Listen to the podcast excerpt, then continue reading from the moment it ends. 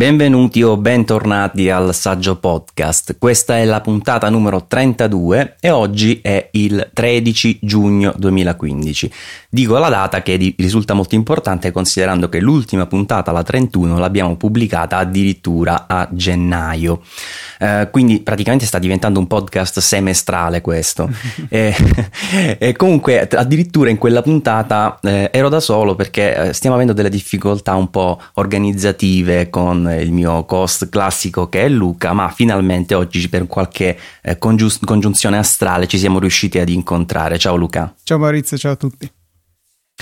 Allora, WWDC conclusa ormai da qualche giorno, ehm, diciamo che già a caldo abbiamo pubblicato qualche eh, impressione, un po' di articoli riepilogativi, però sicuramente con un po' di giorni ormai alle spalle abbiamo avuto la possibilità di testare anche alcune delle novità perché come sapete eh, nella conferenza dedicata agli sviluppatori Apple ha rilasciato le versioni beta dei suoi nuovi sistemi operativi che ovviamente stiamo provando. Io li ho provati tranne, tutti tranne il Watch OS 2. Tu Luca ne hai provato qualcuno? Eh, sì, ho installato il Capitan nella mia classica partizione di test che viene prontamente creata dopo ogni WWDC, eh, poi magari ne parliamo un po', e eh, ho provato su un iPad 2, per cui non è proprio il massimo della potenza per fare dei veri test, ehm, iOS 9, mentre invece poi avevamo anche accennato nell'ultima puntata di Easy Apple con mio fratello che invece l'aveva installato sul Layer 2 e ha potuto provare tutte le funzionalità avanzate che sono esclusive di questo ultimo modello. Sì, infatti eh, è stato il primo dispositivo su cui ho installato iOS 9, l'iPad Air 2, eh, l'ho provato anche su iPhone 6 Plus che attualmente infatti è ancora con iOS 9 e per il capitano ho avuto qualche problema con eh, l'installazione su un disco esterno, però eh, pare che sia una, una, cosa che riguarda la mia configurazione, non so ancora per quale, per quale motivo, perché alcuni ci sono riusciti e alla fine ho fatto come te, ho creato una seconda partizione nel portatile e ho installato eh, il Capitan. Allora, parliamo un po' di questi nuovi sistemi operativi. Eh, Apple aveva in questa WWDC utilizzato il tema eh, l'epicentro del cambiamento, epicentro che eh, per alcuni può essere Apple Music, perché sapete che è stato anche lanciato questo nuovo servizio in abbonamento che partirà in oltre 100 nazioni il 30 giugno, ma per altri, o almeno per me, l'epicentro del cambiamento mh, mm, sembra essere il software, perché a differenza di altre WWDC, eh, dove non so se ti ricordi Luca, frequentemente si c'erano anche i lanci dei prodotti, eh, alcune volte, mi sembra addirittura anche l'iPhone una volta fu presentato alla WWDC. Forse eh. l'iPhone 4 era eh, ah. stato presentato a giugno, per cui poteva essere. E quello che vuoi inevitabilmente quando tu metti un prodotto sul piatto si prende il 100% delle attenzioni. Invece questa volta, secondo me, l'epicentro del cambiamento è un po' un ritorno alle origini della WWDC, o meglio una eh, maggiore focalizzazione su quello che dovrebbe essere, cioè la conferenza per gli sviluppatori e sul software, dove hanno presentato eh, tutte queste nuove versioni eh, per Mac, dispositivi eh, portatili e per lo smartphone smartwatch eh, che in realtà hanno portato dei grandi cambiamenti eh, soprattutto in termini di efficienza e stabilità. Ma parliamone un pochino più nel dettaglio. Allora, io inizierei da, um, da El Capitan, che sarebbe OS X 10.11, una nomenclatura un po' comica, no Luca? Ti ho sentito sì, dirlo anche più volte. Parecchio infelice, anche perché poi eh, i nomi di versione, cioè, i numeri di versione cominciano, cioè, hanno sempre tre elementi alla fine, quindi ci troveremo 10.11.1 fra un po', che insomma è un po' brutto, non suona bene. Forse essendo già arrivati alla 10.10, che secondo me era dubbia come scelta, forse era il caso di passare a un classico macOS, quindi fare un po' marcia indietro e chiamarlo macOS 11 e poi l'anno prossimo 12 e avanti così.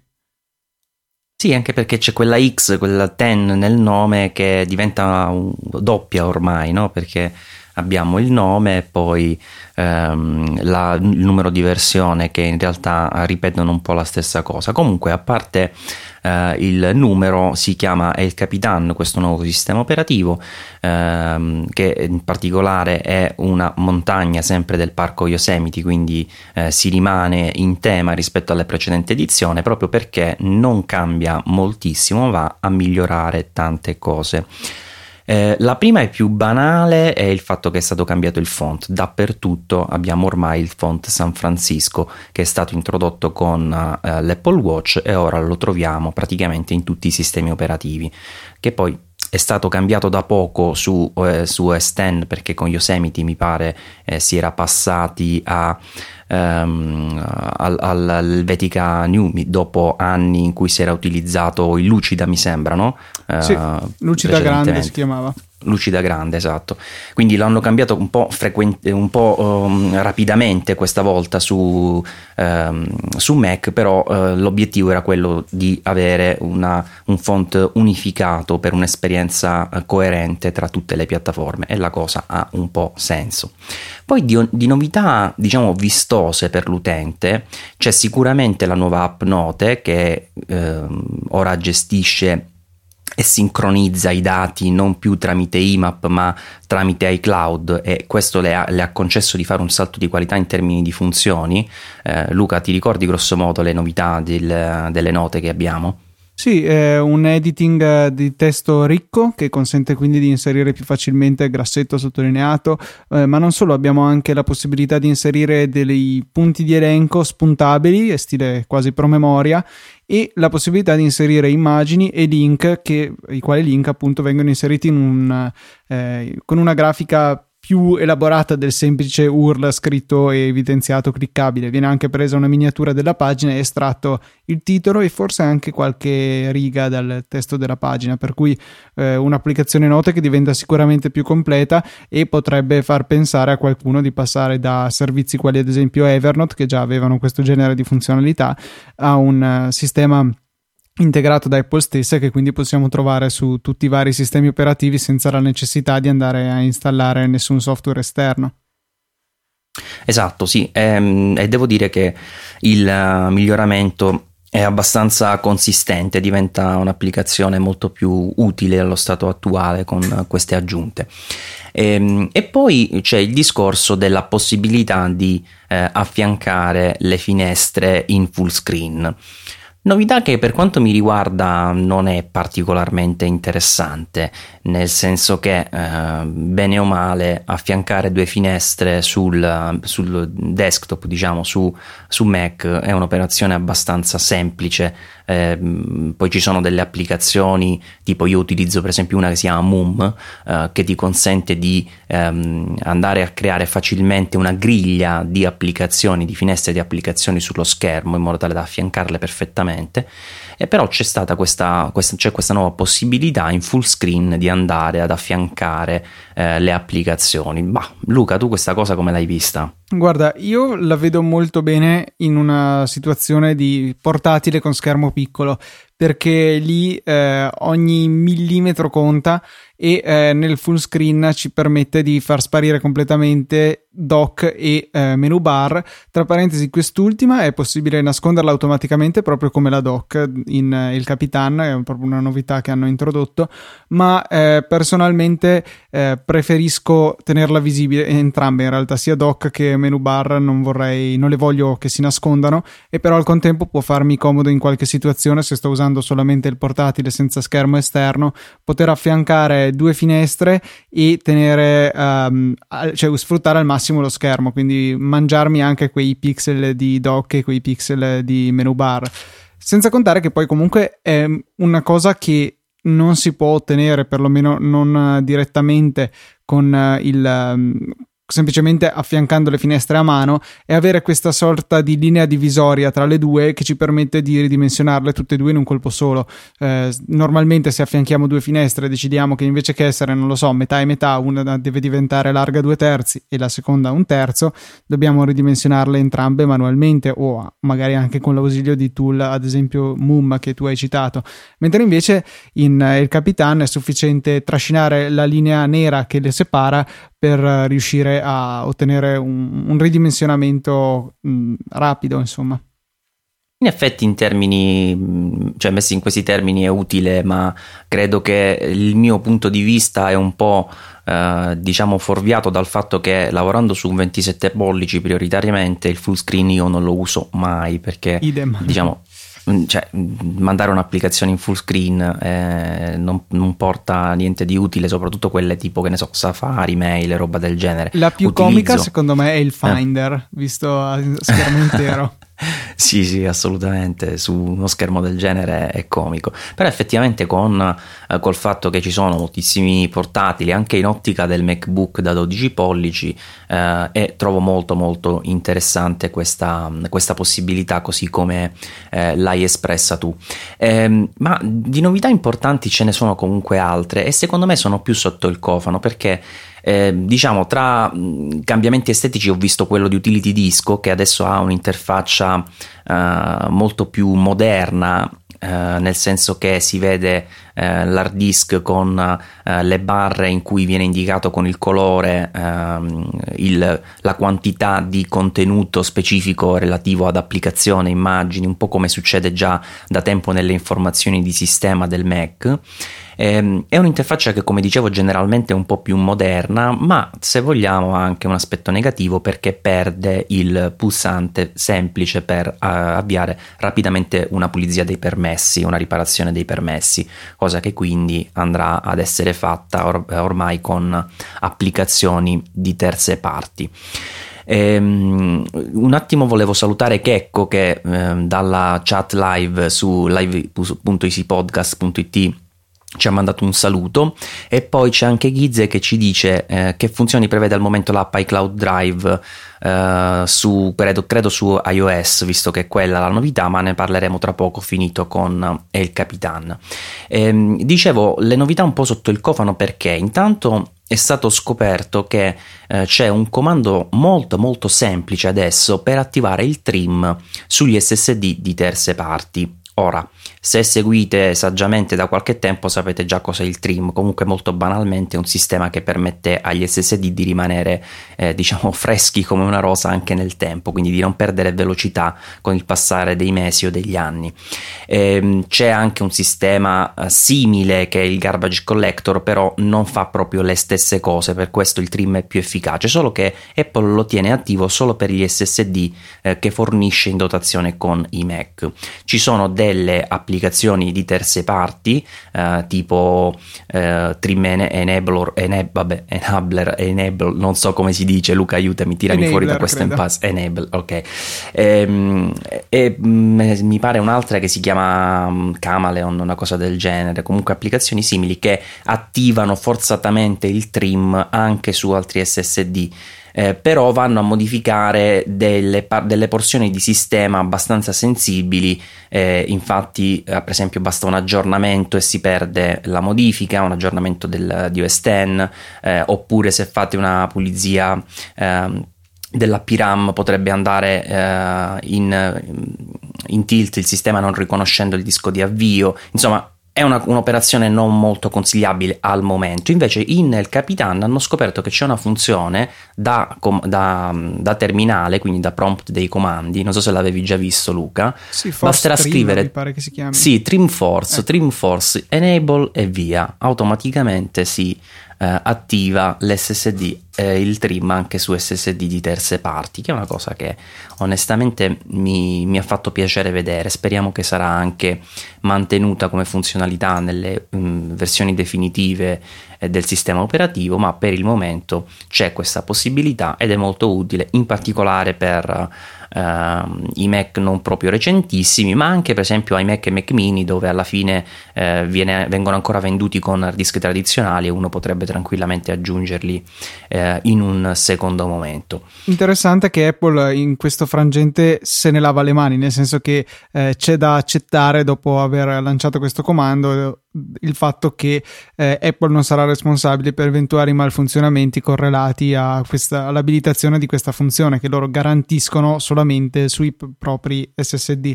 Ma c'è un, un, paio di aspetti che secondo me vale la pena di toccare su, riguardo a questo, perché per esempio Trim Enabler già eh, con Yosemite era stato un po' osteggiato, nel senso che eh, con Yosemite era stata introdotta obbligatoriamente il fatto che le KEXT, kernel extension, sarebbe a dire dei driver, per dirla alla Windows, eh, devono necessariamente essere firmate digitalmente, un po' come le app per iOS, per poter essere lanciate e caricate sul sistema operativo su OS X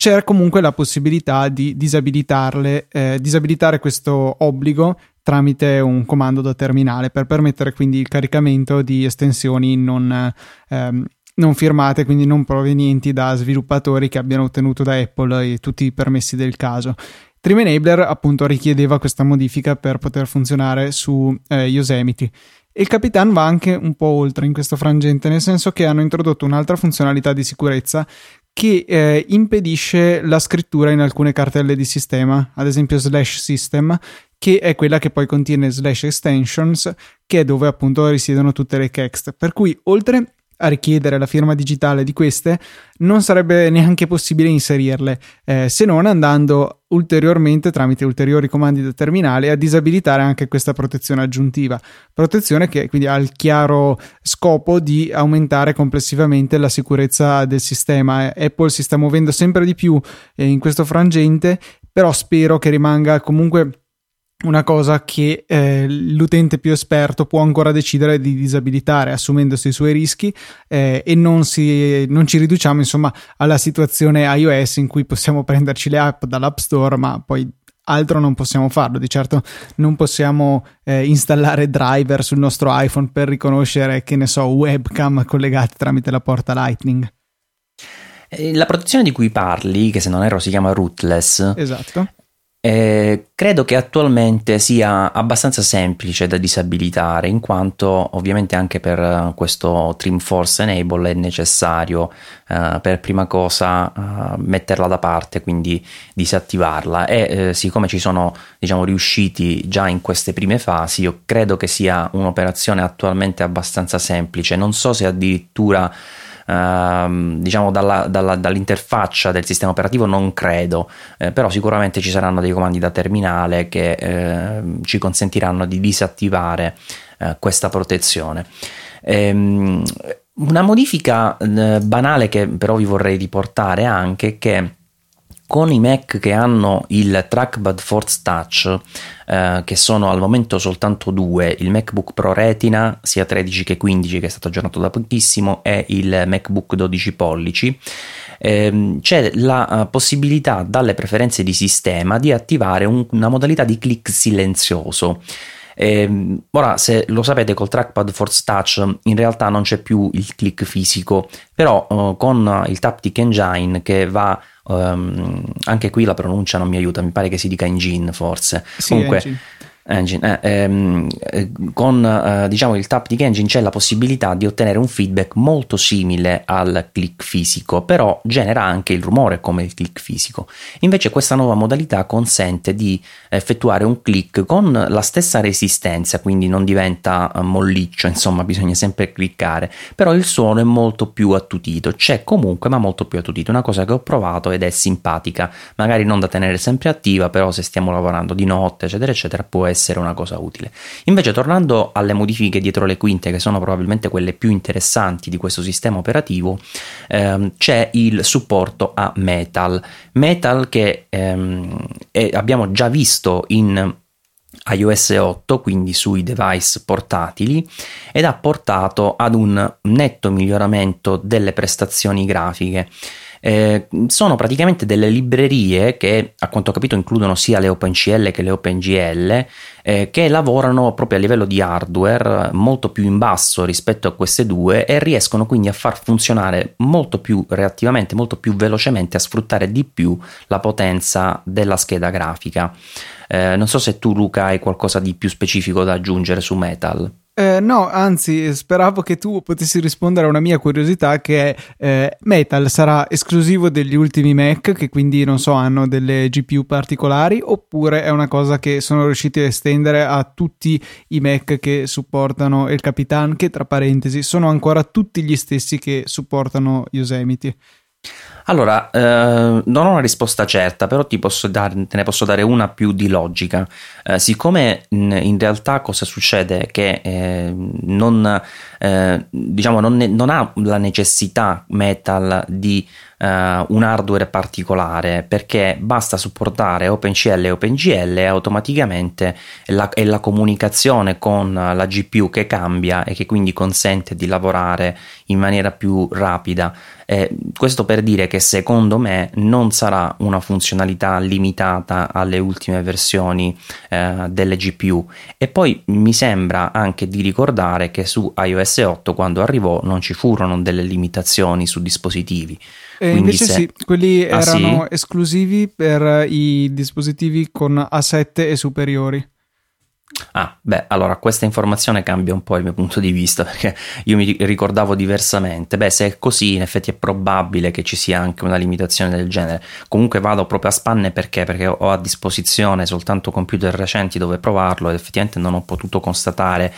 eh, se eh, nei più vecchi c'è il miglioramento, però ti devo dire una cosa che non so se già hai potuto verificare, ma uh, sul, um, sui MacBook Pro Retina, che come sai, come tutti un pochino i computer Retina uh, hanno dei lag un po' nelle animazioni, più che dei lag, uh, dei drop frame, diciamo, cioè animazioni che non sono perfettamente fluide, in particolare proprio quelle di sistema,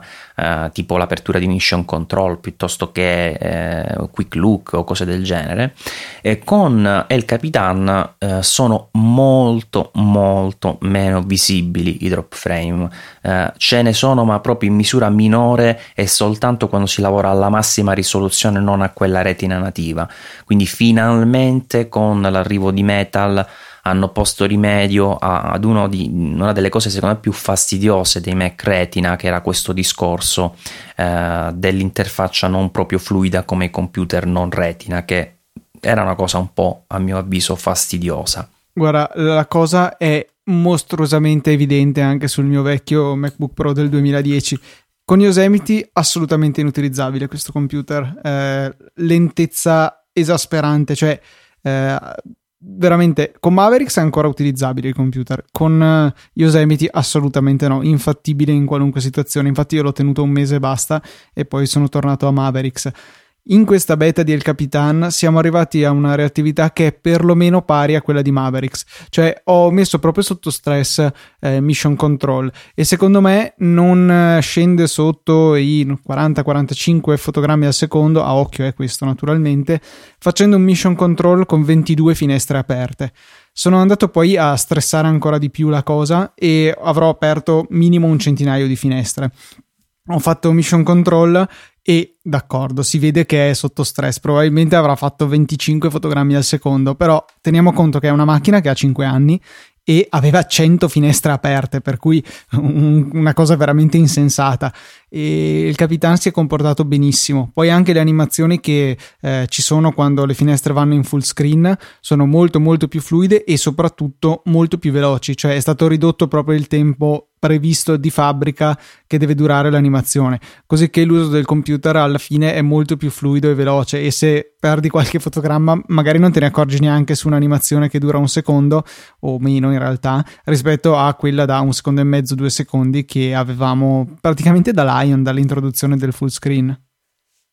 E tu non pensi che questo possa significare che anche il tuo Mac del 2010, se non sbaglio, hai detto, sì. supporta ehm, la nuova funzionalità Metal? Ma sì, questo eh, ho pensato di sì, però il dubbio è sarà davvero Metal o semplicemente hanno fatto un ottimo lavoro e hanno eh, migliorato queste animazioni eh, su tutta la piazza e in più chi supporta Metal andrà ancora meglio. Eh, però, cioè, secondo me è possibile che abbiano eh, fatto un, un, supporto generalizzato su tutti i Mac che possono eh, eseguire il Capitan. Nome strano, peraltro.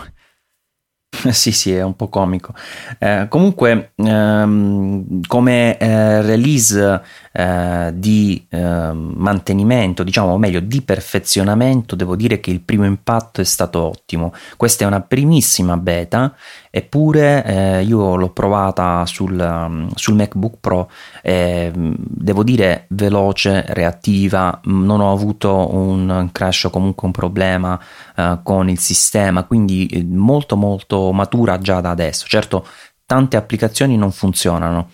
Eh, per alcune mh, probabilmente per banalità perché eh, sono magari certificate o comunque verificano che il sistema operativo eh, sia uh, l'ultimo, per esempio Yosemite, e se trovano un sistema operativo più recente non partono nemmeno, tipo per esempio uh, Carbon Copy Cloner non mi parte proprio, eh, però uh, sono certo che a livello di sistema dovrebbe essere sostanzi- sostanzialmente identico, quindi ritengo che, eh, che queste eh, applicazioni poi con un minimo aggiornamento saranno eh, disponibili e funzionanti anche sulla uh, nuova versione di OS X. Uh, c'è um, iStat Pro pure che non, che non funziona. Eh, vediamo se me ne viene in mente qualcun'altra. Luca, tu c'è qualche applicazione che puoi segnalare eventualmente agli utenti che non, che non va bene? Mi pareva di aver visto segnalato Dropbox e Clean My Mac 3. Eh, sì, Dropbox però in realtà funziona, fa le bizze ma funziona, cioè okay. è un po' schizzinoso ma poi alla fine eh, va a, a, funzionare correttamente. Comunque, ecco, in linea di principio devo dire eh, questo, questo, sistema operativo per ora eh, mi ha abbastanza convinto, mm, trovo che sia stato sviluppato bene e considerando che è la prima beta e c'è ancora tempo fino all'autunno addirittura per il rilascio definitivo, quindi che saranno ancora 4-5 mesi orientativamente eh, c'è insomma sicuramente il tempo per ancora perfezionarla e renderla quella che un po' è stata quello che è stato un po' Snow Leopard degli anni d'oro, no Luca? Sì, veramente, cioè, eh, io sono contentissimo di questa scelta di privilegiare per una volta un po' più la stabilità e rispetto al conteggio delle nuove funzioni. Eh, diciamo anche che avere fatto questa scelta li porta in pratica a rilasciare uno Yosemite 2 che non eh, porta enormi novità, eh, ma eh, gli dà un, un par- una partenza avvantaggiata ecco, per riuscire ad avere un sistema stabile già fin dal rilascio, perché è abbastanza un classico che ogni volta che esce il nuovo sistema operativo la versione .0 è piena di bug, la versione .1 migliora e la versione .2 è quella che effettivamente eh, vale la pena di installare per tutti e non solo per noi che vogliamo avere il primo giorno, magari anche prima, eh, l'ultima versione assolutamente disponibile. Guarda, ti dico solo una cosa: che io sto seriamente considerando di eh, passare subito al Capitan già in questa fase di beta, pur rendendomi conto che è un mezzo suicidio perché, come dici tu, molte app ancora non si sono aggiornate. Però, visto che poi è cambiato così poco dal release precedente, salvo le prestazioni, eh, mi fa ben sperare perché le, appunto gli sviluppatori di terze parti dovrebbero rapidamente poter distribuire degli aggiornamenti che lo rendano ufficialmente compatibile. Sì, anche però, mm, cioè, l'ho pensato anch'io, però uh, il mio dubbio è finché il sistema operativo non è distribuito eh, non penso che avranno la fretta ecco, di, lasci- di, rilasciare l'aggiornamento, anche se eh, potrebbe essere potenzialmente semplicissimo da fare, eh, non hanno sicuramente la, la, fretta di rilasciarlo, anche perché la beta pubblica, che è quella successivamente la quale si presuppone che la base di utenza di prova potrebbe ampliarsi un po', perché attualmente ci sono solo gli sviluppatori, almeno in teoria, a poterlo provare, eh, sarà aperta a luglio, se non erro, giusto? Sì, quindi diciamo che abbiamo davanti a noi ancora un mesetto forse di difficoltà in termini di compatibilità, ma dopo eh, dovremmo affacciarci in un periodo più roseo. E per la prima volta la beta pubblica sarà anche per iOS, mentre l'anno scorso era stata una prima volta e solo per Yosemite. Adesso si fa un ulteriore passo avanti aprendo la possibilità di provare una versione non ancora uscita del sistema operativo anche per iOS iOS che con la versione 9 fa un po' quello che ha fatto ehm, che farà a questo punto è il, capi, il Capitan su eh, macOS X, cioè andrà a portare principalmente degli affinamenti con delle novità sostanziali solo per quanto riguarda eh, gli iPad e in particolare per l'ultimo modello, l'iPad Air 2 che anticipavi tu prima Luca, è quello che usufruisce eh, delle maggiori novità. Ma andiamo per ordine. Eh, abbiamo anche qui il font San Francisco di cui eh, si è parlato. Eh, ci sono um, delle piccolissime eh, novità qua e là, tipo ad esempio che ehm, nelle notifiche eh, non c'è più l'ordinamento di base che li raggruppa per applicazioni, ma sono eh, ordinate per tempo, che è una cosa molto più logica secondo me. Non so se l'hai notato Luca, ma è, no, è un cambiamento importante.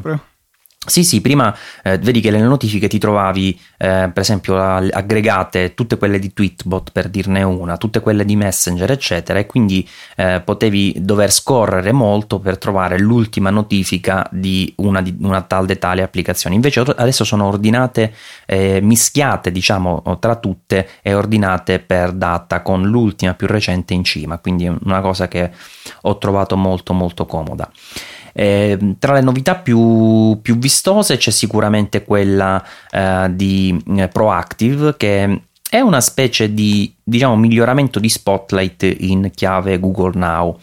Spotlight rimane sempre richiamabile con una, uno swipe verso il basso in qualsiasi schermata, ma nella schermata più a sinistra della prima pagina della Springboard, che sarebbe quella dove era poi una volta uh, Spotlight, se ti ricordi Luca, nelle prime versioni stava proprio qui. Sì, fino ad iOS 6 è stata lì, è stato il 7 invece a trasferirlo verso l'alto, verso il basso, secondo di come vogliamo ragionare. Sì, Vabbè, diciamo tirare verso il basso. Eh, comunque, invece, in quella schermata lì a sinistra eh, abbiamo nuova, questo nuovo assistente che si chiama Proactive, che come dicevo fa un po' il verso a Google Now, però in realtà è un è anche un po' diverso, nel senso che di base ha una schermata che parte simile a Spotlight con la ricerca in alto, però ha dei suggerimenti eh, riguardo ad alcune cose, riguardo ai contatti, abbiamo una lista dei contatti che lui ci suggerisce eh, possano, esserci, possano essere interessanti per noi in quel dato momento, una lista di applicazioni che come dicevo prima, lui pensa che possano essere interessanti per noi ehm, e questo è calcolato in, mh, mm, credo, con un algoritmo che considera uh, l'utilizzo proprio tipico che noi facciamo del telefono in base anche alle fasce orarie e ai luoghi. Sicuramente una cosa che dovrà comunque ehm, avere una curva di apprendimento prima da parte del dispositivo e poi potrà essere potenzialmente utile. Eh, infine ci propone anche delle cose, dei luoghi di interesse vicini a noi, anche questi cambiano a secondo del, uh, dell'orario dove ci, dove ci, troviamo. Ad esempio, a ora di pranzo adesso a me segnala un ristorante, cibo da sport, un parcheggio, un distributore. Eh, se siamo la mattina presto, magari ti segnala un bar o cose di questo tipo, quindi ha un approccio. Uh, più eh, diciamo correlato al momento della, della giornata in cui ti trovi. Ehm, una cosa che mi è piaciuta, Luca, non so se l'hai notato, tra le notifiche di, di, di, minore entità, attualmente se tu rispondi per esempio ad una notifica con iOS 9 e ti porta in un'altra applicazione, fai conto che sei su Safari, ti arriva la notifica di un messaggio, tu vuoi rispondere, ci clicchi, rispondi e in alto a sinistra, in corrispondenza di dove normalmente c'è il logo operatore, esce una scrittina back to search, per esempio, o back to Safari, eh, che ti fa ritornare all'ultima applicazione che stavi utilizzando nel momento in cui ti è arrivata quella notifica. Sì, è veramente una funzione molto utile anche perché da quello che sembra non c'è bisogno di intervento degli, degli sviluppatori per abilitarla, è una cosa proprio di sistema. È veramente pratica, eh, anche se magari eh, finiamo su uno di quegli stramaledetti siti che ci aprono automaticamente l'App Store eh, per scaricare la loro app che in realtà non vogliamo. E possiamo rapidamente tornare alla pagina che eh, stavamo visitando. Oppure insomma eh, per esempio l'ho provato con eh, l'app di Easy Podcast che permette di eh, visitare il nostro sito partendo dall'app e compare in altro torna Easy Podcast per eh, ritornare nell'app. È una funzionalità veramente semplice se vogliamo forse addirittura banale ma che ci migliora decisamente la vita nell'utilizzo di tutti i giorni Assolutamente sì, come anche la ricerca nelle impostazioni, che è una banalità, però effettivamente è molto utile perché comunque eh, oggi come oggi le, le, impostazioni sono diventate uno dei menu più complessi e più ricco eh, che ci sono all'interno di iOS e l'aver aggiunto in alto un campo di ricerca è un, stata un'idea molto interessante perché ci consente di andare rapidamente a trovare eh, quell'impostazione che magari non ci ricordiamo sotto quale voce di menu e, e, ehm, si va in realtà a, a trovare. E, ehm, e, poi un'altra aggiunta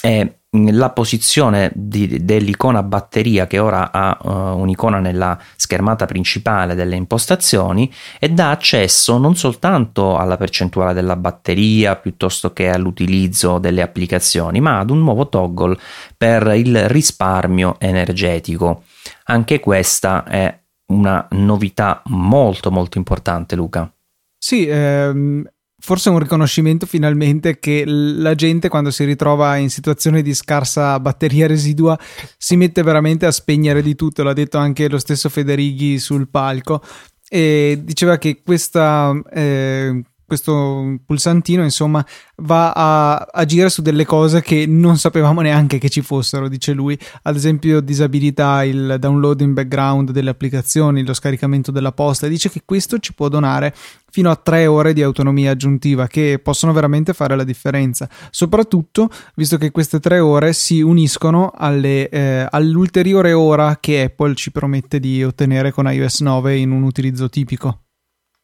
e soprattutto perché eh, andando a, a modificare ecco, delle, ehm, dei funzionamenti un po' in background del sistema come le notifiche push o cose di questo tipo eh, non vanno proprio a limitare drammaticamente l'esperienza d'uso del terminale, come magari fanno altri tipi di risparmio energetico che ci sono su Android. Cioè, qui in pratica tu lo, lo potresti eh, anche tenere attivo sempre il risparmio energetico mm, per assurdo, perché eh, comunque l'usabilità del terminale rimane, cioè puoi utilizzare WhatsApp, puoi utilizzare quello che vuoi, però eh, hai un po' di funzionalità in meno, ma comunque se ti dà tre ore in più in momenti di criticità può essere davvero una cosa molto utile. Eh, sempre per le impostazioni, eh, nel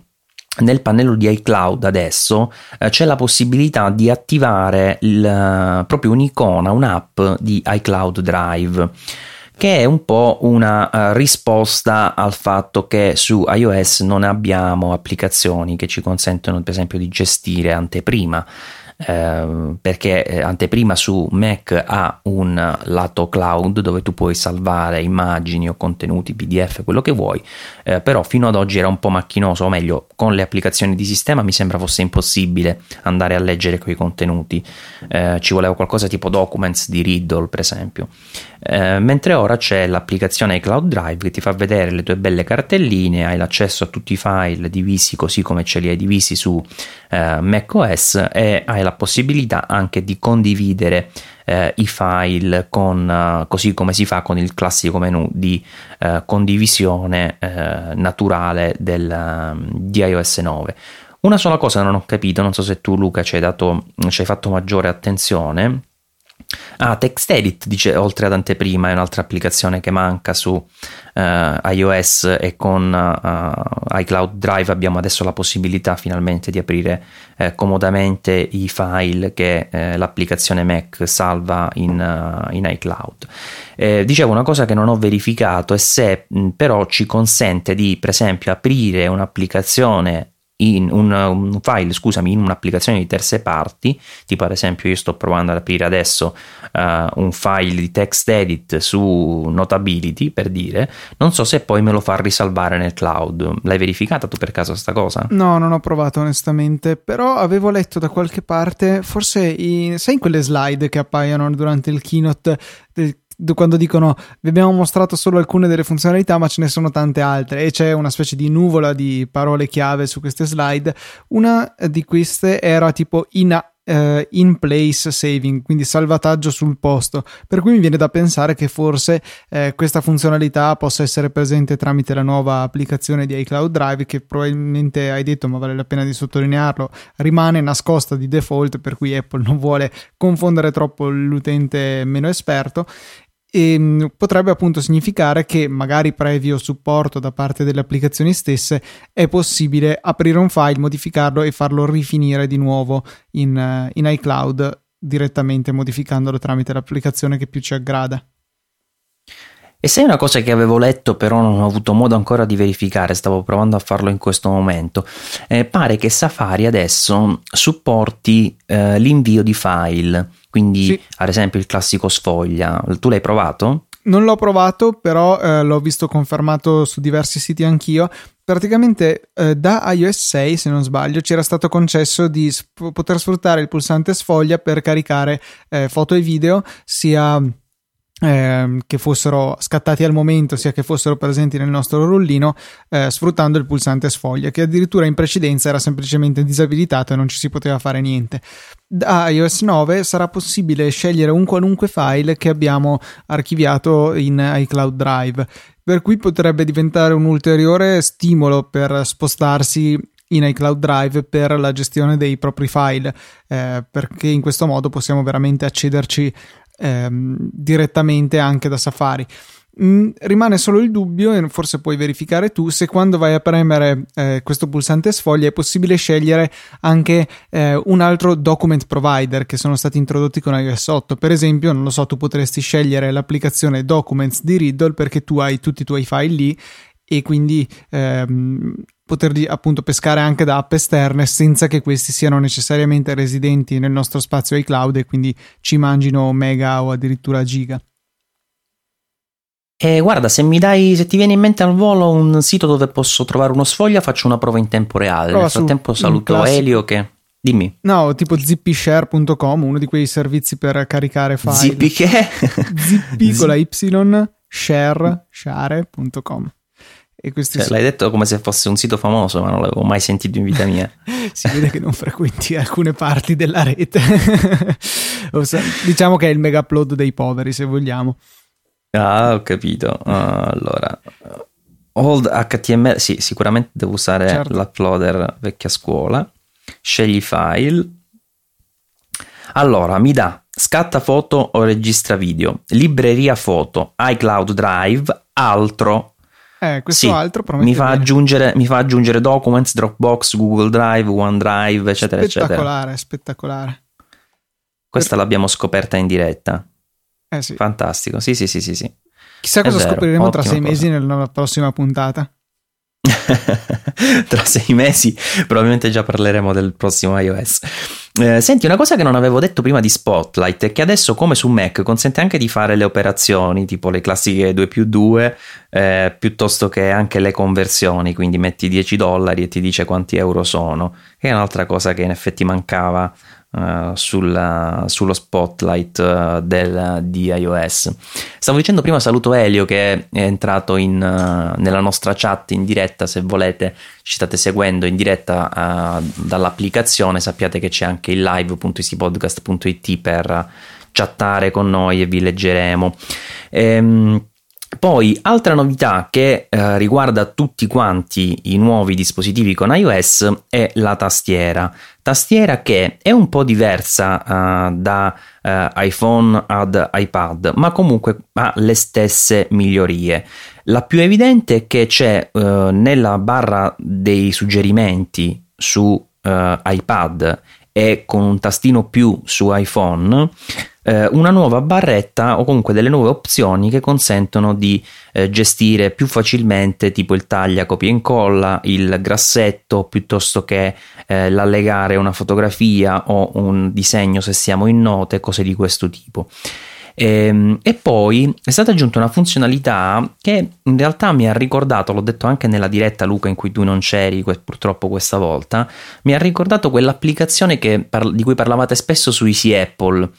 Ehm, che mi scordo sempre il suo nome, ehm, Federico me l'ha ricordato, quella che consentiva di utilizzare più dita sulla tastiera. Ah, mm, ehm, Note... Eh, write Up forse lo, lo... Write Up, bravissimo, sì sì, Write Up me l'ha detto pure, pure Fede. Eh, in pratica con due dita abbiamo la possibilità di andare a scorrere con il cursore per posizionarci dove vogliamo in un gruppo, eh, cioè in un paragrafo, in un testo qualsiasi nella pagina, cosa che si può usare dovunque ci sia del testo, quindi nelle note ma anche, che ne so, nella barra degli indirizzi di, eh, di Safari. Eh, se invece si tiene premuto le due dita per qualche istante e poi si scorre, fa fare una, sele- una selezione sempre con eh, la possibilità semplicissima di andarsi a muovere sulla tastiera come fosse un trackpad, eh, che è una funzionalità molto comoda e che temevo sarebbe stata eh, resa disponibile solo su iPad. Invece ho provato eh, su iPhone 6 Plus, almeno c'è, non so se sul 6 normale ci sarà anche, ma a questo punto ritengo di sì, onestamente. Sì, credo anch'io. E comunque è veramente una cosa che cambia tutto, cioè eh, il, la selezione del testo su iOS, per quanto per certi versi la preferisco a, quella di Android, che mi pare veramente boh, macchinosa, aveva comunque il problema di essere piuttosto lenta. Eh, perché dovevi, non so, tenere premuto, attendere che il sistema dicesse ok, sì, hai tenuto premuto abbastanza, poi dovevi trascinare la maniglietta, diventava molto lungo. Invece così è proprio un attimo, un tappa a due dita e sulla tastiera e ci seleziona la parola corrente, un doppio tappa a due dita seleziona l'intera riga, oppure tappa due dita seleziona la parola e poi si comincia a trascinare con le due dita per espandere la selezione, con una velocità di intervento che sicuramente era irraggiungibile al sistema precedente. È veramente un'aggiunta fenomenale, mi piace molto molto come idea. Sì, sì, così come eh, molto bella ma soprattutto attesissima era la possibilità di, di ampliare un po' le funzionalità multitasking su iPad perché l'abbiamo detto mille volte, l'iPad è un, uno strumento che essendo un po' a metà tra un iPhone e un Mac eh, ha però lo schermo e le dimensioni che potrebbero eh, darci la possibilità di sfruttarlo un po' più come un computer. Tuttavia ha sempre avuto così per sua stessa natura le limitazioni intrinseche di iOS che lo rendevano un po' un iPad, un iPhone scusatemi più grande. Eh, invece con la nuova versione avremo delle funzionalità specifiche per iPad che andranno a migliorarne moltissimo l'usabilità. Allora, dagli iPad ehm, mini 2 e 3 e iPad Uh, se non erro 4 eh, cioè iPad Air 1 e iPad Air 2 ora sì, sto andando un po' a memoria. quelli che supportano i, cioè che hanno un processore a 64 bit quindi di fatto A7 e A8X sono quelli montati sugli iPad ok questi supporteranno eh, la uh, modalità uh, um, come si chiama? Over qualcosa? Uh, slide over. Slide over, ecco non mi veniva il termine. La funzionalità slide over eh, che in pratica con uno swipe dal lato destro Uh, verso l'interno dello schermo, così come facciamo mh, in alto e in basso per attivare il centro notifiche o il control center, eh, abbiamo la possibilità di uh, avviare un'applicazione in una barra stretta più o meno uh, quanto un terzo dello schermo e ehm, oltretutto eh, questa applicazione potrà anche essere cambiata nel senso che in alto comparirà un trattino e andando verso eh, il basso quindi con uno swipe verso il basso da questo trattino in alto eh, si andrà ad ottenere una specie di piccolo task manager che ci mostrerà tutte le app che possono funzionare eh, in questa modalità eh, questa funzione che già è molto utile di per sé ha un limite, nel senso che poi cliccando sull'app principale eh, la, questa specie di eh, finestra in sovraimpressione va a scomparire, quindi non si può effettivamente lavorare con tutte e due contemporaneamente. Questa cosa invece, che si chiama split view, si può fare solo con l'iPad Air 2 e questo probabilmente Luca potrebbe essere eh, derivante dal fatto che è quello con maggiore quantitativo di RAM. Sì, inizialmente avevo anch'io esattamente lo stesso pensiero, poi però eh, ascoltando alcuni podcast ho sentito delle osservazioni piuttosto intelligenti a riguardo, in particolare il fatto che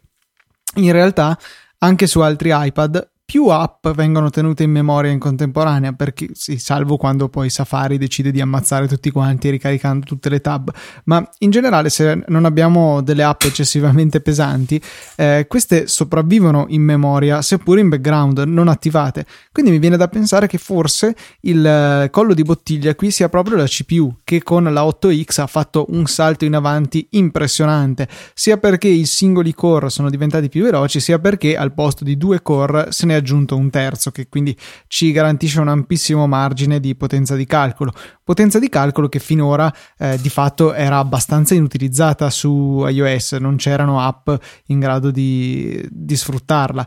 Per cui, ecco, secondo me il, la ragione per cui solamente l'Air 2 riceverà questa, eh, questo genere di funzionalità è perché è l'unico che può garantire con la sua enorme potenza di calcolo un utilizzo fluido di due applicazioni pesanti in contemporanea. Perché magari l'Air 1 sarebbe stato sufficiente per avere, non so, qualunque applicazione più l'applicazione note o messaggi, eh, per cui eh, questa secondo me potrebbe essere il motivo che ha detto Apple no, vogliamo avere un'esperienza sempre ottima, quindi restringiamo la funzionalità solamente al dispositivo più potente.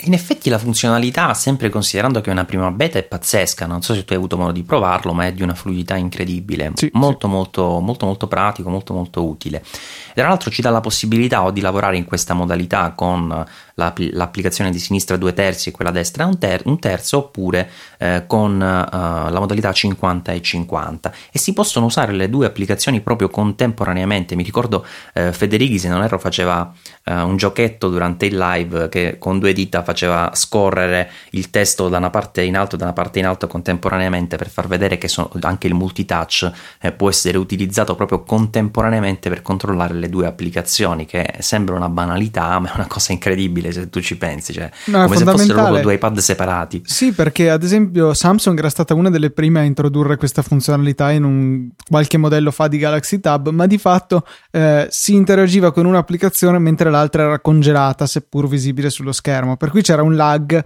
nel passare dall'una all'altra. Apple invece ci ha tenuto a sottolineare come entrambe le app sono veramente attive in ogni dato momento.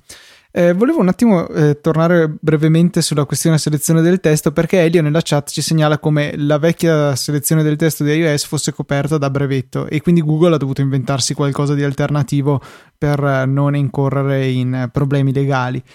E inoltre ci fa notare come secondo lui, e io sono d'accordo, che il, la nuova interfaccia del multitasking, quindi parliamo quella normale per cui abbiamo un'applicazione che occupa l'intero schermo, premiamo due volte il pulsante home eh, che ci mostra quindi tutte le app che abbiamo usato di recente, eh, risulti molto più gradevole all'occhio con queste card che si sovrappongono proprio come fossero un mazzo di carte, ma risulta meno funzionale perché si vedono meno app rispetto a prima. Eh, prima se ne vedeva una intera centrata e due metà, diciamo, a lato, così se ne vede una intera e una serie di striscioline che rappresentano quelle che ci sono dietro. Sai che secondo me io ho avuto la stessa impressione appena ho iniziato a utilizzare iOS 9 poi mi sono accorto, eh, facendo il confronto con iOS 8, che in realtà non c'è questa differenza, perché, lo, guarda, l'ho appena aperto su, ehm, su, iOS 9, il multitasking, che ti fa vedere la schermata che tu stai utilizzando, piccolissima, una strisciolina di lato, che è più o meno la stessa cosa che fa eh, l'attuale iOS 8. Eh, poi ti fa vedere l'applicazione, diciamo, ultima che hai utilizzato, abbastanza grande al centro, ed è quasi intera la schermata e qui c'è l'unica differenza con iOS 8 che te la faceva vedere più piccola ma intera e poi c'hai una strisciolina della seconda applicazione più recente che hai utilizzato ed era una strisciolina anche sul vecchio iPhone. Quindi secondo me è proprio una sul vecchio iOS 8 scusa quindi secondo me è proprio una questione di, eh, di occhio che ti fa sembrare eh, meno, uh, meno, visibili ma in realtà hai lo stesso spazio per tappare la stessa comodità eh, che c'era nella, nella vecchia schermata e a livello ottico secondo me è molto più bella anche se richiama moltissimo la, mm, il multitasking di, di, Lollipop, di Android Lollipop, seppure quello scorra in verticale, invece questo in orizzontale. Quindi dici è solo questione di farci l'abitudine, sia visiva che poi funzionale. Sì, sì, se no l'impostazione è uguale, poi magari eh, ora mi viene un po', un po', scomodo, poi magari faccio anche qualche, un articolo con gli screenshot eh, a confronto per far eh, vedere la differenza.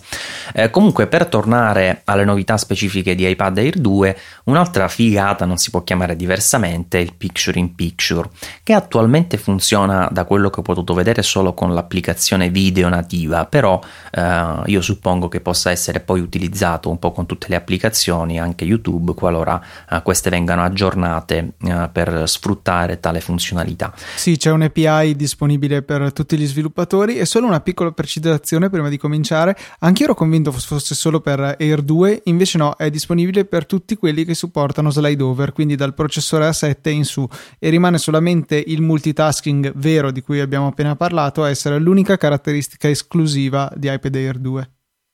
Ah, fantastico, quindi anche questa c'è come possibilità. Eh, pensavo, che, pensavo di no anche perché effettivamente dà l'impressione di spremere un bel po' eh, il processore. Comunque va di una fluidità incredibile. E cosa consente di fare? Tu apri il tuo bel video, ti appare un'iconcina in basso a destra che eh, impareremo a, a distinguere poi con il tempo perché caratterizzerà tutti i video che possono essere visualizzati in questa modalità e il filmato va a diventare una finestrella flottante, come fosse una finestra sul desktop del Mac, e tu hai tutto il resto del, dell'iPad liberamente utilizzabile per fare quello che faresti normalmente. Ti rimane il video in sovraimpressione che puoi spostare un po' da tutte le parti dello schermo, eh, lo puoi ingrandire eh, non tantissimo per la verità, anche perché poi non avrebbe senso, ma lo puoi ingrandire e rimpicciolire un, dentro determinati limiti e ti puoi continuare a guardare il tuo video in sovraimpressione mentre lavori tranquillamente su altre applicazioni. E lo puoi anche mettere un po' di lato se vuoi ascoltare solo l'audio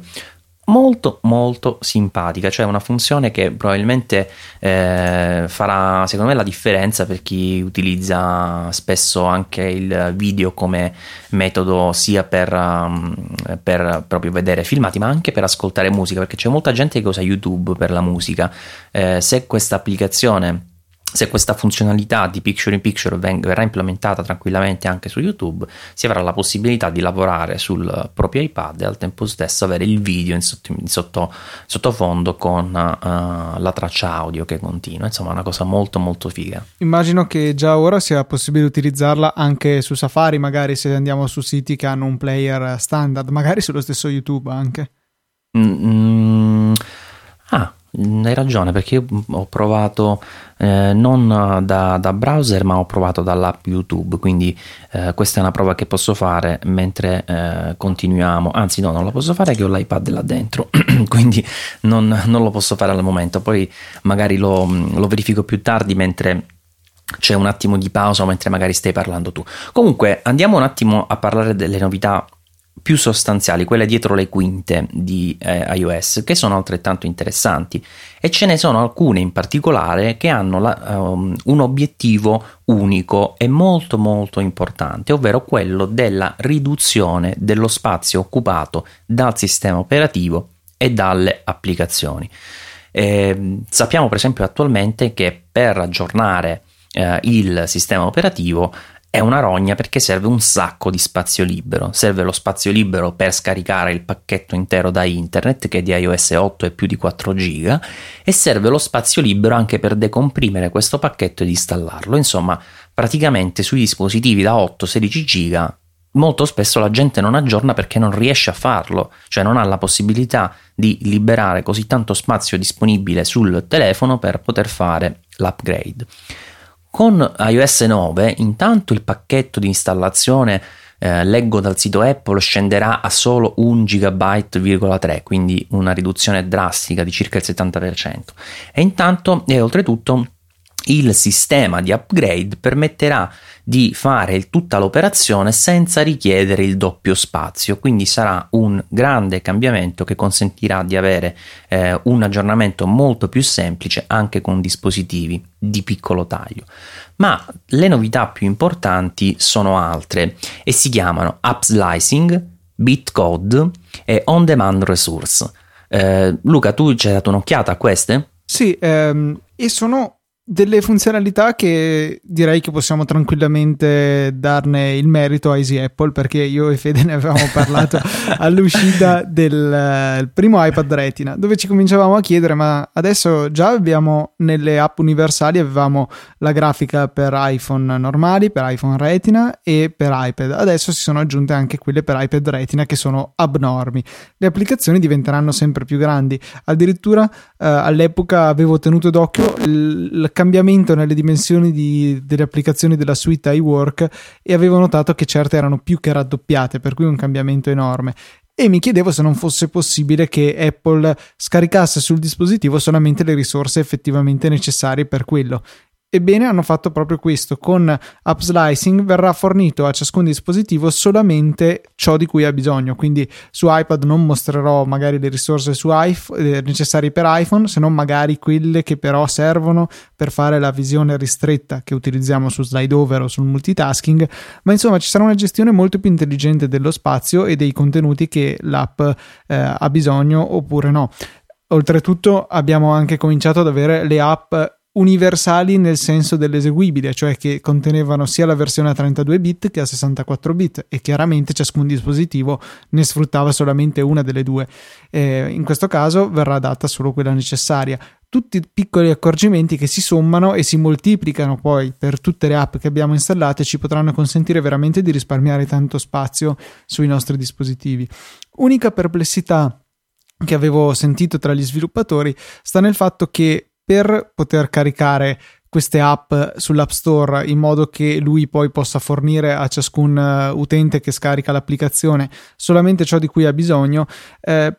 per esempio, i binari non sono più forniti direttamente dallo sviluppatore, viene fornito un, una sorta di rappresentazione intermedia che poi l'App Store provvede a completare eh, compilando quello che manca e fornendolo al,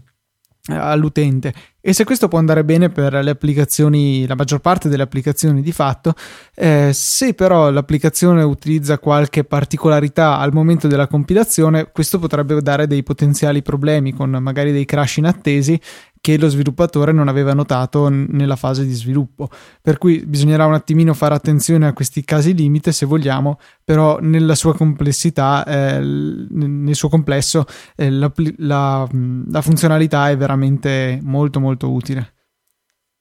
Sì, e quest'ultimo, mm, diciamo, mm, quest'ultima cosa di cui parlavi, eh, che Apple ha chiamato bitcode, eh, è proprio eh,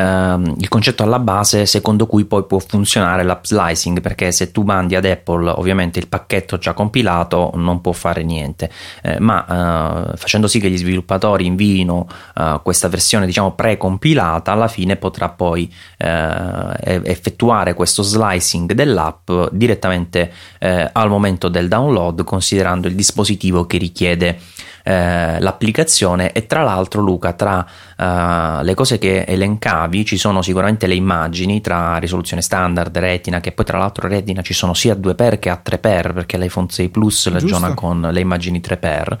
ehm, c'è il binario che come dicevi ha 32-64 bit ma ci sono anche le istruzioni della GPU che ci sono quelle per Metal e quelle per i dispositivi che non supportano Metal quindi insomma eh, il codice eh, è, si è gonfiato in questi anni a dismisura e questo sistema consentirà finalmente eh, di avere applicazioni molto più snelle installate sul dispositivo. Ma poi arriviamo alla terza e, e probabilmente forse la più interessante se vogliamo non in termini di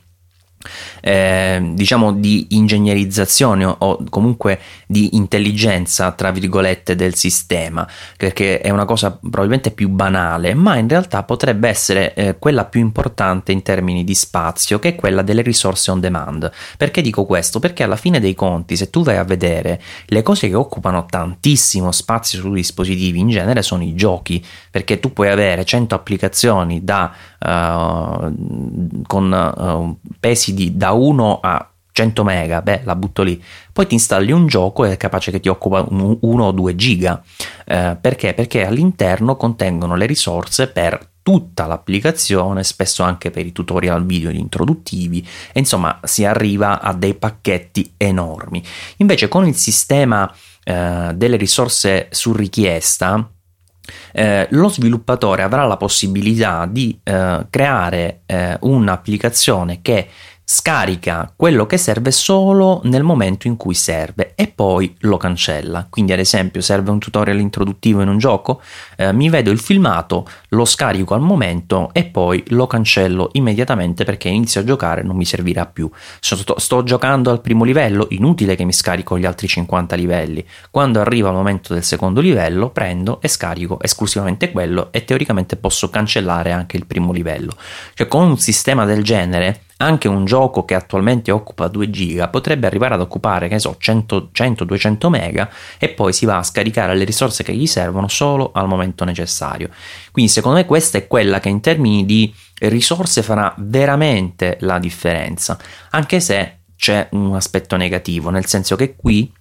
saranno gli sviluppatori i primi a doversi adattare, nel senso che non è un obbligo per lo sviluppatore eh, fare questo tipo di sistema e non sarà automatico, dovrà essere lui a far sì che l'applicazione lavori in questi termini, quindi eh, comunque ci sarà dietro probabilmente un po' più di tempo di attesa, che ne pensi Luca, per, eh, perché diventi diffusa questo, diffuso questo sistema? Guarda, secondo me sarà così forte la richiesta degli utenti, soprattutto di chi ha dispositivi meno capienti, ma anche di chi ce li ha di taglio maggiore ma desidera tenere tante applicazioni e giochi salvati. Eh, sarà talmente forte questa richiesta che gli sviluppatori altro non potranno fare che adeguarsi più in fretta possibile, perché da, da quello che sembra di capire non è troppo faticoso per loro, i grossi problemi non dovrebbero essercene se proprio l'applicazione non fa delle finezze particolari che richiedono chissà quali opzioni in fase di compilazione. Eh, per cui secondo me ci sarà una transizione abbastanza rapida.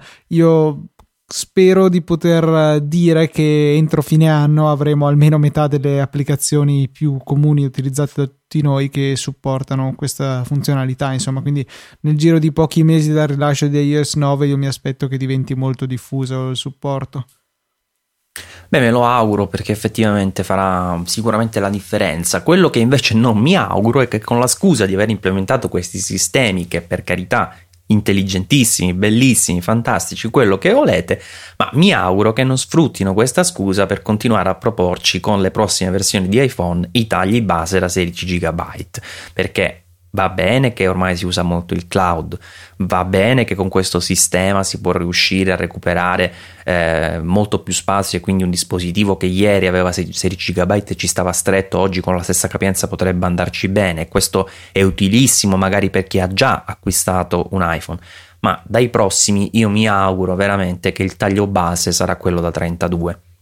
io temo purtroppo che non sarà così, Maurizio, perché a sentire quello che ha detto Schiller anch'io. intervistato da John Gruber, tra l'altro bellissima puntata di The Talk Show, vi consiglio assolutamente di ascoltarlo o di vederla perché adesso è uscito anche il video. Eh,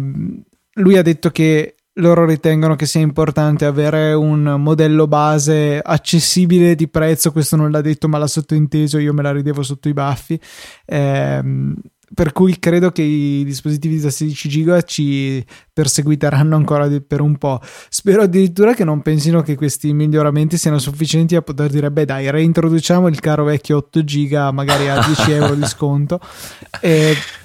No, eh, l'altra cosa che pensavo è che in realtà chi compra il 16 giga sono secondo me principalmente utenti eh, chiaramente che vogliono risparmiare ma che eh, magari sono alle prime armi e non sanno ancora di questo. E in quanto utenti alle prime armi secondo me non avranno tantissime applicazioni o giochi a occupargli spazio. Quello che occupa sempre tanto spazio a tutti alla fine non sono altro che le foto, i video e eventualmente la musica, cose che non hanno nessun vantaggio da queste nuove tecnologie implementate da Apple eh, per quanto riguarda le applicazioni. Per cui la, la necessità di avere spazio, secondo me, non calerà poi così tanto. Uh, anche in vista magari di un, successivi modelli di iPhone che abbiano fotocamere con ancora più megapixel, video con ancora più fotogrammi al secondo, magari anche in 4K, chi lo sa, eh, per cui non, eh, non, si sentano dispensati dal saccare il modello da 16 giga e passare a un più sano 32, 64, 128.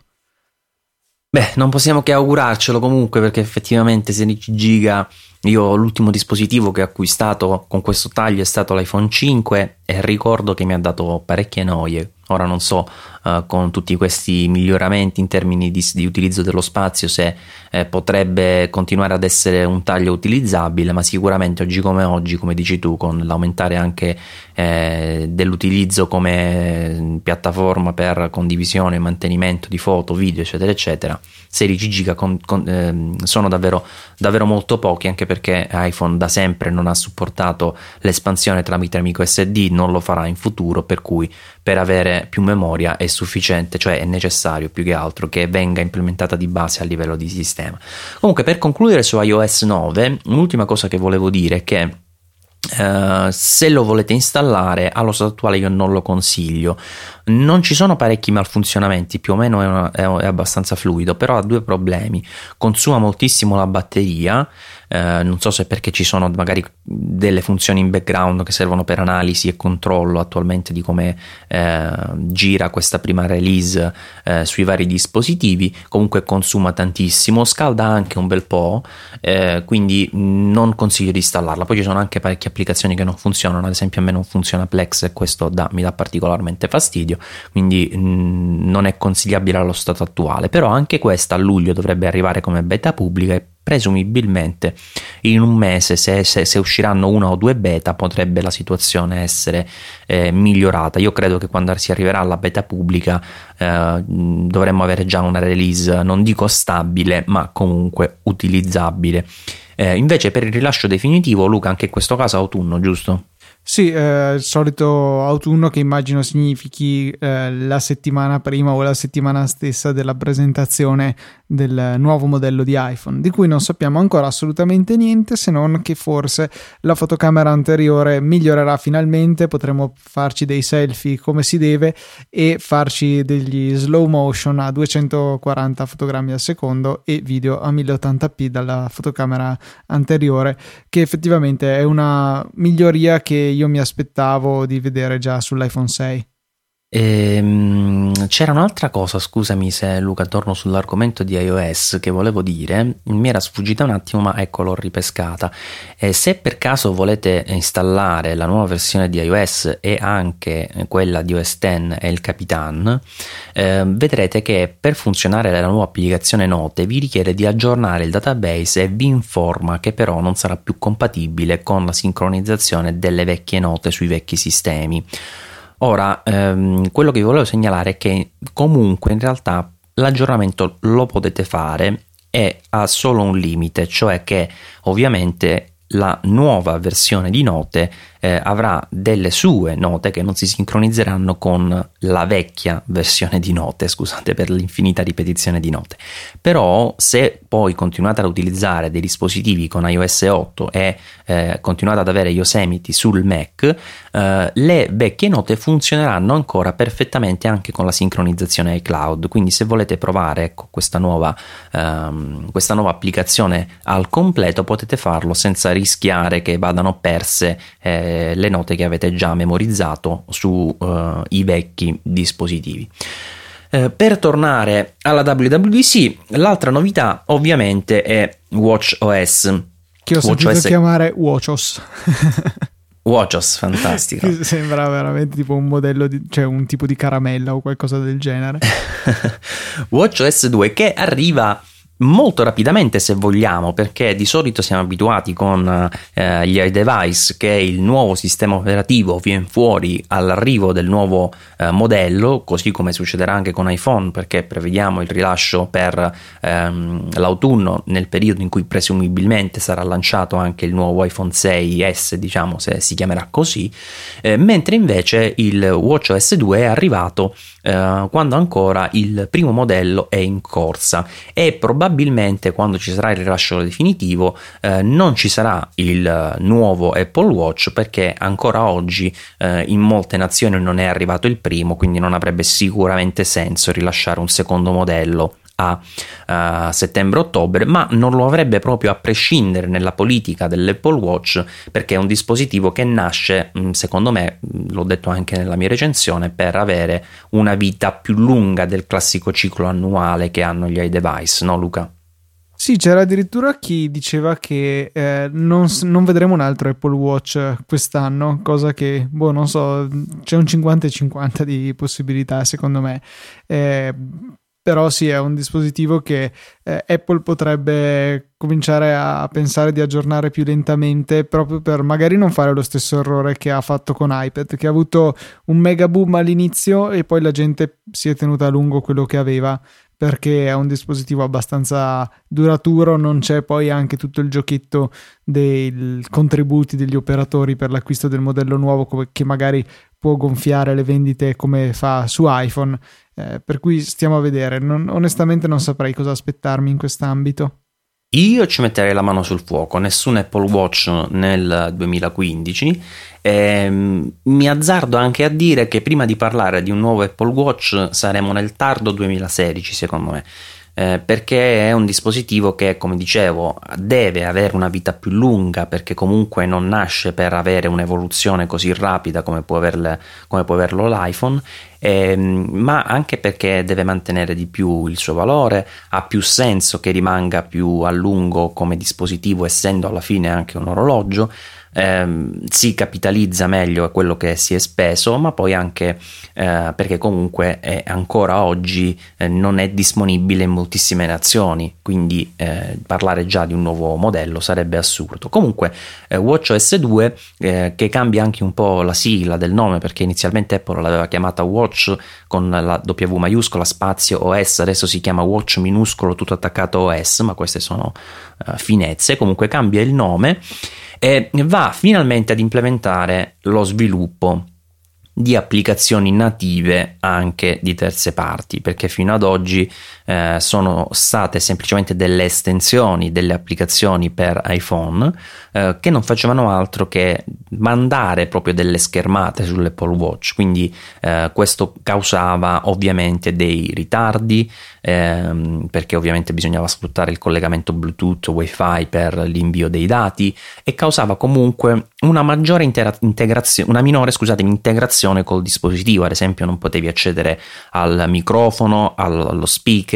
tutte queste cose verranno superate con l'arrivo di WatchOS 2 ehm, perché gli sviluppatori creeranno con um, eh, i, i, nuovi, eh, le nuove, eh, il, la nuova SDK eh, delle applicazioni native che sfrutteranno proprio il processore e le risorse dell'Apple Watch eh, e potranno anche essere potenzialmente più autonome perché ricordiamo che l'Apple Watch ha anche un modulo wifi quindi teoricamente una volta che sta agganciato ad una rete wifi Luca potrebbe da solo scaricarsi i dati da internet per aggiornare le app sì, quello senz'altro e qualche funzionalità in più che gli hanno concesso in autonomia, ad esempio di utilizzare le chiamate FaceTime audio, oltre a quello che già poteva fare che era i message.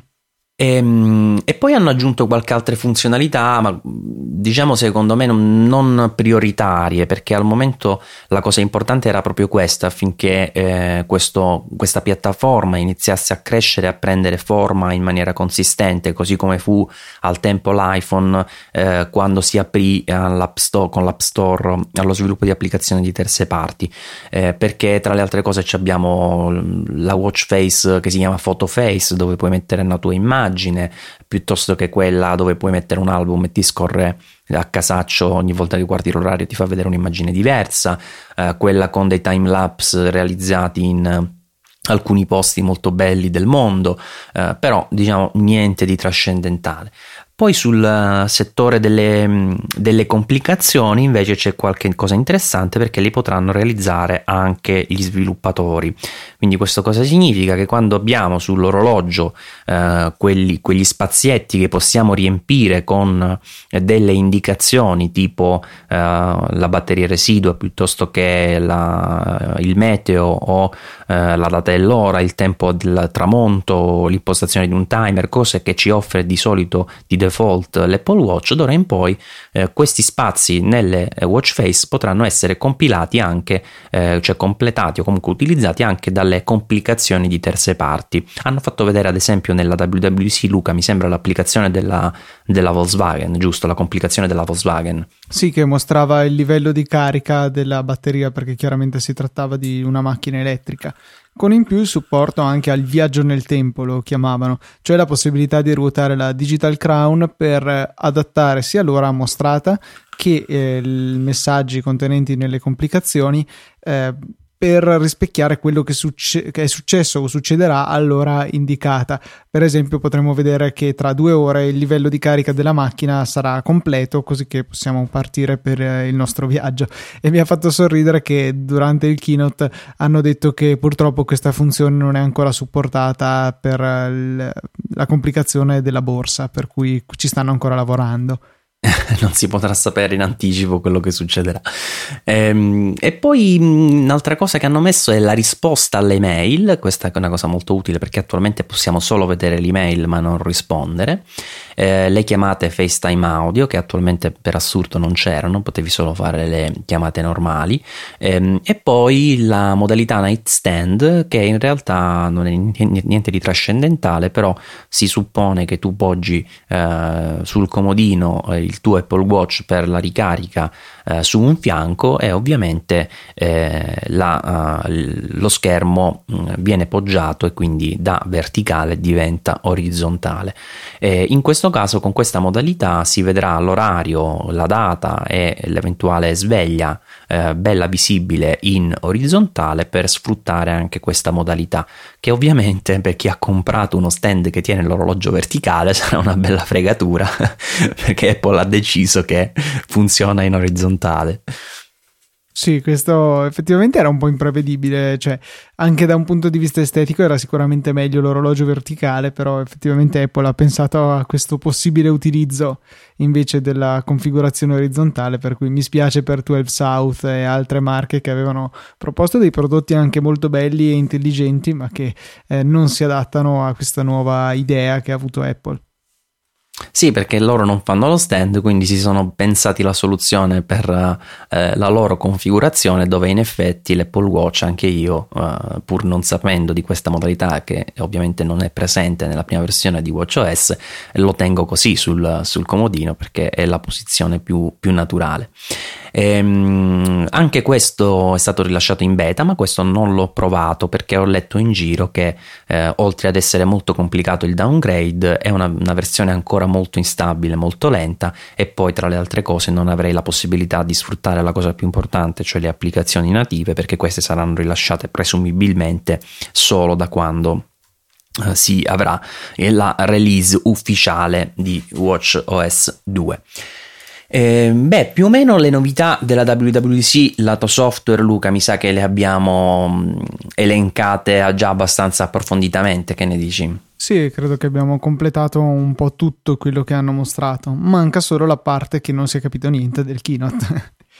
cioè Apple Music. Esatto, cioè io rimango tuttora molto perplesso dopo aver visto quella presentazione che onestamente non mi è piaciuta neanche un po'.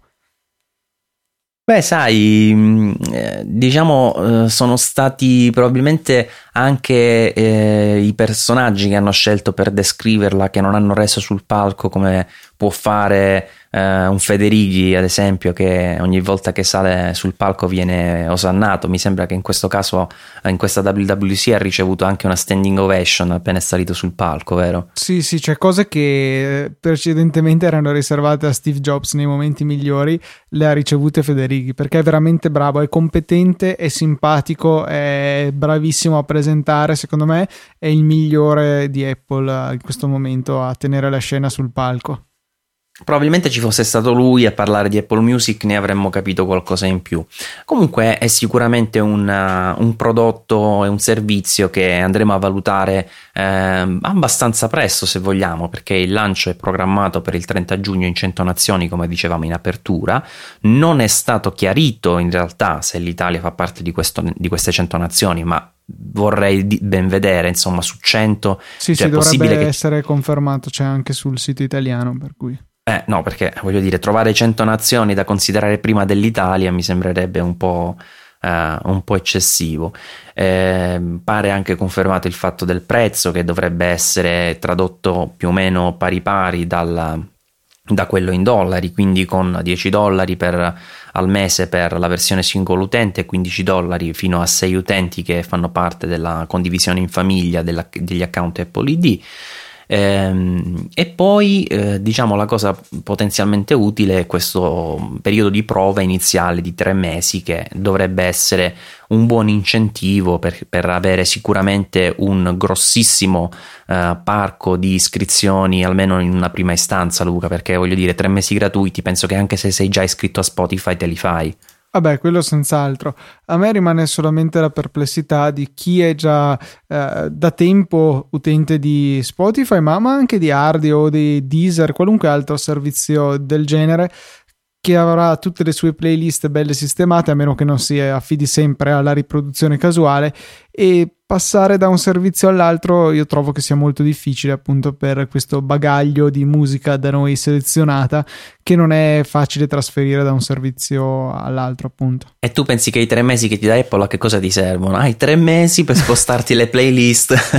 dovrebbero da darmi anche un genius che si occupi di spostarmi le playlist durante i tre mesi. Chissà che non facciano un'app hanno fatto un'app addirittura per uh, fare eh, il passaggio da Android ad iOS. Che è geniale eh, secondo me perché era un problema prima, non era eh, affatto facile. Che poi eh, diciamo è comico il fatto che esistevano già le app al contrario, nel senso che su molte, molti dispositivi, mi sembra Motorola, se non erro anche Sony, hanno previsto eh, le applicazioni di eh, passaggio da un dispositivo iOS, quindi Apple ha ben pensato di fare anche il, l'applicazione in senso inverso da, da Android ad iOS, che sembra anche un trend in salita da quando gli iPhone hanno aumentato la dimensione dello schermo andando a rispondere alle esigenze di tanti che erano passati passati ad Android anche amando iOS solo perché si erano un po' scocciati dei dispositivi da massimo 4 pollici.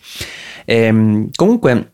Dicevo, qualcosa di questa app, app, musica si è capita e qualcosa è positiva, qualcosa è negativa. Per esempio, sul lato delle negatività ci dobbiamo mettere il fatto che è confermato che non ci sarà tutta la libreria di iTunes. Se ci fosse tutto quel catalogo, automaticamente sarebbe stato il servizio di streaming primo eh, assoluto per, uh, for, per, diciamo ampiezza di brani. Uh, invece pare che la quantità di canzoni all'avvio sarà più o meno simile a quella del catalogo di Spotify, uh, che se non erro è più o meno di un 30 milioni di brani, vado a memoria, ma eh, mi sembra che il numero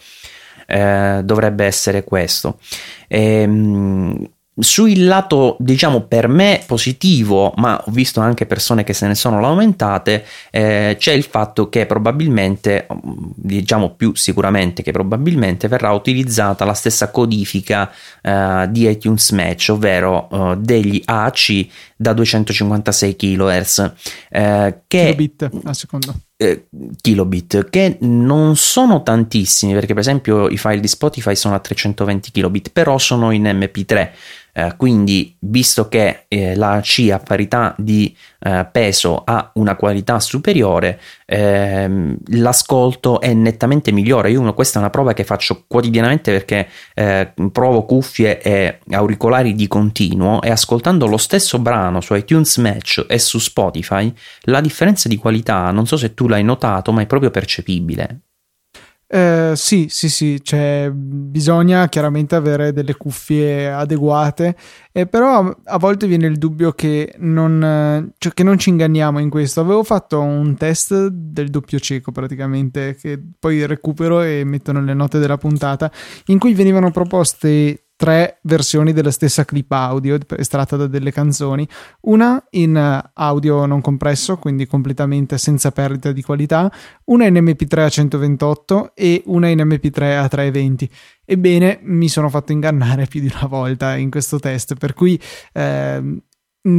sono sicuro che ci sarà una differenza di qualità, non sono certo che questa risulterà percepibile a tutti, ecco.